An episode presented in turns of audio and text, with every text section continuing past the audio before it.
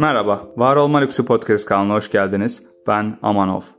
Schopenhauer, günlük yaşamda insanlar tarafından benimsenen özgürlük algısını bir örnekle açıklar. Saat 6 oldu. Çalışma saatim sona erdi ve ben şu an bir yürüyüşe çıkabilirim. Bir kulübeye gidebilirim. Aynı şekilde kuleye tırmanıp güneşin batışını izleyebilirim. Tiyatroya gidebilirim. Bir arkadaşımı ziyaret edebilirim. Ya da şehirden kaçıp vahşi doğaya karışıp hiçbir zaman geri dönmeyebilirim. Tüm bunlar bütünüyle bana bağlı edimlerdir. Bu anlamda bütünüyle özgürüm. Ne var ki ben hiçbirisini yapmayacağım. Ve kendi isteğimle eve karımın yanına gideceğim. Schopenhauer bu kişinin konuşmasını tıpkı bir suyun kendi kendisiyle konuşmasına benzetir. Su kendisiyle şöyle konuşur. Ben yüksek dalgalar meydana getirebilirim denizdeki bir fırtına olarak. Bir yamaçtan aşağıya kayabilirim bir su yatağının içinde. Köpürüp fışkırabilirim bir şelalede. Özgürce yükselip havaya sıçrayabilirim bir fıskiyede. Son olarak buharlaşıp yok bile olabilirim belli bir ısıda. Ne var ki ben bunların hiçbirisini yapmıyorum ve özgür istememle yansıyan gölette durgun ve berrak bir şekilde duruyorum. Schopenhauer, caddenin ortasında duran adamın isteme konusunda en azından kendi kendisiyle konuşan su kadar çaresiz bir durumda olduğunu düşünür.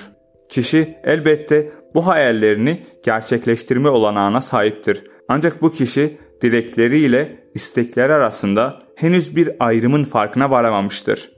Örneğin o kişinin şehirden kaçıp vahşi doğaya kaçmayı isteyebilmesi için vahşi doğaya kaçıp bir daha geri dönmeme motifinin geri kalanlar üzerinde bir hakimiyet kurması ve istemeyi belirlemesi gerekir.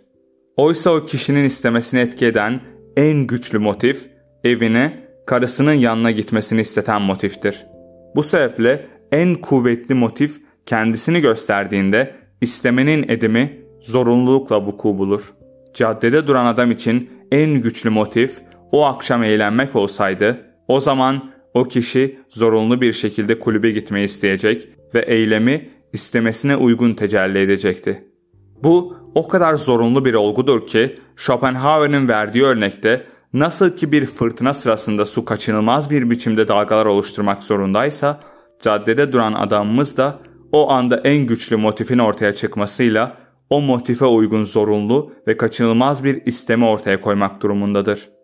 Schopenhauer'e göre yeterli motif yani neden ortaya çıkmadıkça o kişinin hayal ettiği şeyleri gerçekleştirmesine bir olanak yoktur. Ancak neden devreye girdiğinde kişi onu yapmak zorundadır. Tıpkı suyun belirli bir derecede kaynamaya başlamak zorunda olması gibi. Kişiler istedikleri takdirde her şeyi gerçekleştirebileceklerine inanırlar ve çoğu zaman bu gizli eğeri görmezden gelirler. Eğer istersem her şeyimi fakirlere verip kendimde bir fakir olabilirim diye düşünebilir insan. Fakat kişi çoğunlukla bunu isteyemez çünkü zengin olma motifi parayı fakirlere verme istemimizi engeller. Schopenhauer için artık şu önerme kuşku duyulmaz bir hakikati ifade eder. Bir kişi istemesi bir motif tarafından etkilenmediği sürece oturduğu yerden dahi kalkmaz. Tıpkı bir bilardo topunun vurulmadan önce hareket etmesinin imkansız olması gibi kişi de etkiye maruz kalmadıkça yerinden kımıldayamaz.